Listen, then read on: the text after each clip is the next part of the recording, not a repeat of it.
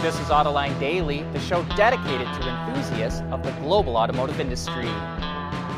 General Motors is telling its salaried employees in the U.S. they have to tell the company whether they got a COVID vaccination or not. Employees will have to show a photograph of their vaccination card through a quote, confidential online reporting tool. GM didn't say what will happen to employees who don't reveal their status or who haven't been vaccinated. It will use the results to determine COVID safety protocols. At the same time, the UAW says it's going to encourage its members to get the vaccine, but it won't mandate it. But with GM requiring proof for its salaried workers, it looks like it's heading towards a mandate for union members. Some UAW workers are threatening a wildcat strike where they just walk off unexpectedly if GM mandates vaccines, which could turn into a big controversy. Well, here's one of the most bizarre partnerships we've seen before. The organizers of the Geneva Auto Show have teamed up with Qatar Tourism to create a spin off auto show in the Middle East country. Called the Qatar Geneva International Auto Show, the first event will be held in 2023 in Doha, the capital of Qatar, and the show will be held every two years. That's about all we know for now, but the full details will be revealed at the regular Geneva Auto Show next February. New car sales in the U.S. continue to be held back by the chip shortage. JD Power and LMC Automotive are forecasting that August sales will drop 14% compared to a year ago. The good news is demand is still high, but automakers can't build enough vehicles to meet that demand because of the chip shortage. There are only 942,000 vehicles on dealer lots right now, well below the 3 million vehicles dealers had two years ago.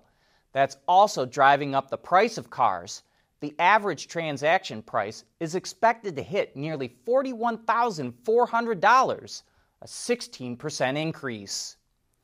We have details for the electric crate motor Ford is going to offer called the Eluminator. It's actually right from the Mach E GT.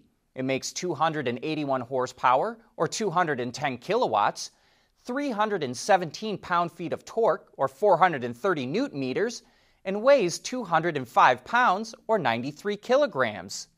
It also includes the low voltage harness and connector, but does not come with an inverter, control system, or battery. We suspect those things will eventually be available in a kit, but the motor itself will retail for $3,900.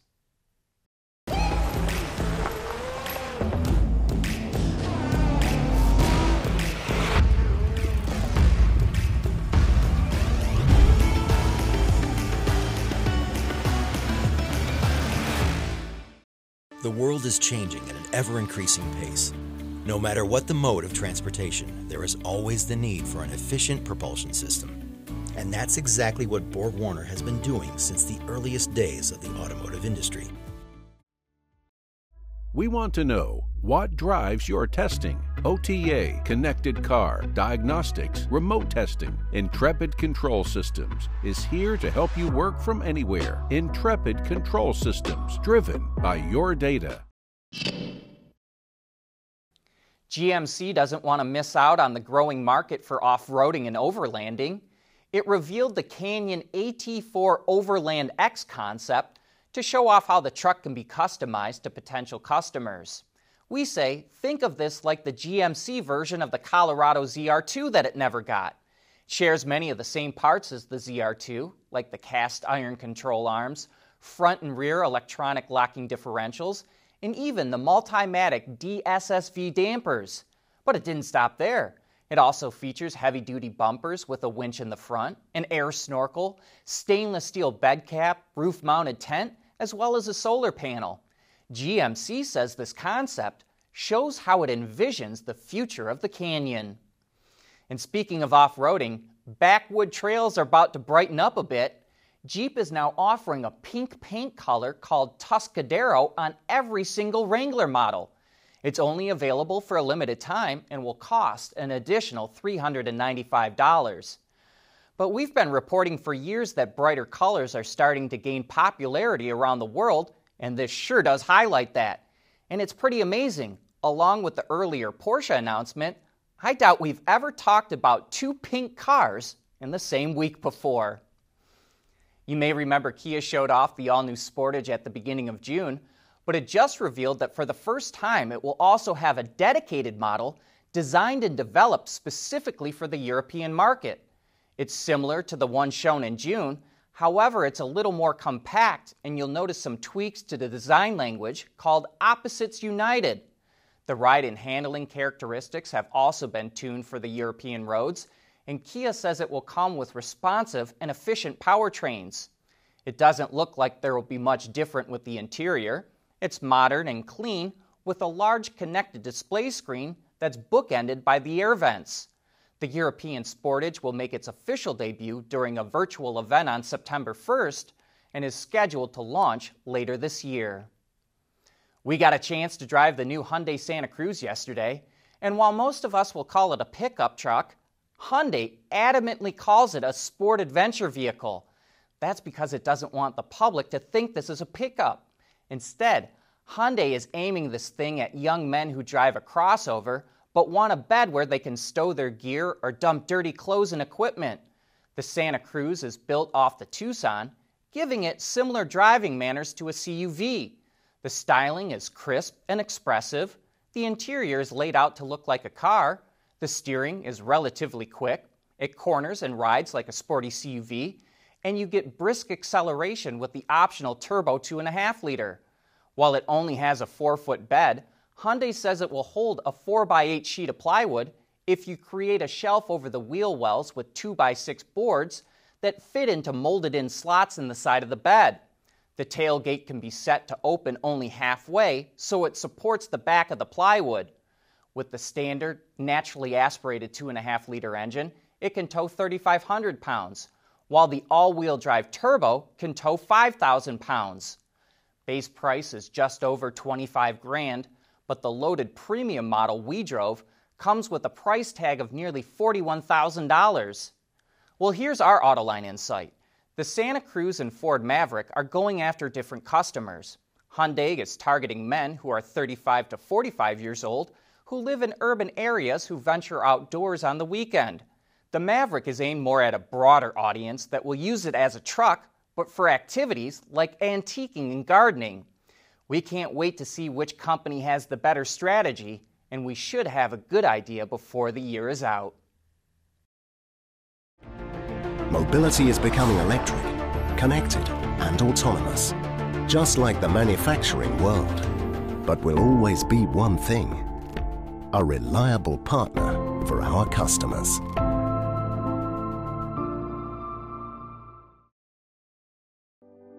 The age of silicones began at Wacker more than 70 years ago. Whether you're looking for thermal management of battery systems or the protection of electronics, let your innovations be powered by Wacker silicones. Visit us at wacker.com. E-mobility powered by Wacker silicones. Business is booming for manufacturers that make EV batteries, but it's a risky business. LG Chem, which makes the batteries for the Chevrolet Bolt EV, is about to lose a lot of money. General Motors is publicly blaming LG for battery fires in the Bolt due to manufacturing defects. The recall is going to cost $1.8 billion, and GM wants LG to pay for it all. And that caused LG's stock price to plummet. GM is building two battery plants in the U.S. in partnership with LG but GM CEO Mary Barra says GM has other ways to get the batteries it needs. A clear threat to LG that it could turn to other battery suppliers. On Autoline After Hours yesterday, we learned about a neat little device that can protect occupants and first responders if an EV gets into an accident. Jason Lissaman, a vice president from Joyson Safety Systems, talked about a pyrotechnic device they make to instantly cut battery power if an EV gets in an accident. Here's how it works. A little known technology that we've just pivoted with is uh, a little pyrotechnic battery disconnect device that sits in the battery management system. That, in the event of an accident, we sever all power to all vehicle systems, and that uh, that that keeps um, um, our first responders and our occupants safe from uh, electrification. Um, because in the event of an accident, you have to make sure that uh, 450 or 500 volts, or even up to 1,000 volts and 20,000 amps, doesn't shoot to the body in white and electrocute people. Yeah. Okay, so how does this work? So so basically it, it detects the collision and then it cuts the wires? No, so so it's it's an active system. So the uh, the vehicle crash system knows the uh, about the the accident, um, but there's also other sensors within the battery management system, looks for the temperature of the battery and other such things. So from a signal, when the OEM makes a determination that this is a, a risk or it's a particular threshold of an accident, they can fire this device and, and we effectively break the copper bus bar that, uh, that, that, that passes the electricity from the battery system to all of the vehicle systems in under just just over one millisecond. Um, and when in doing so, we generate a huge plasma arc that we have to manage and, and mitigate. And the higher the voltage, the higher the amperage, the more challenging that gets. Tesla started using the first generation of this device in 2017, and Volkswagen is using the next generation in its EVs. And Joyson says it's getting a lot of interest from a lot of automakers. But that brings us to the end of today's show. Thanks for joining us, and I hope you have a great weekend.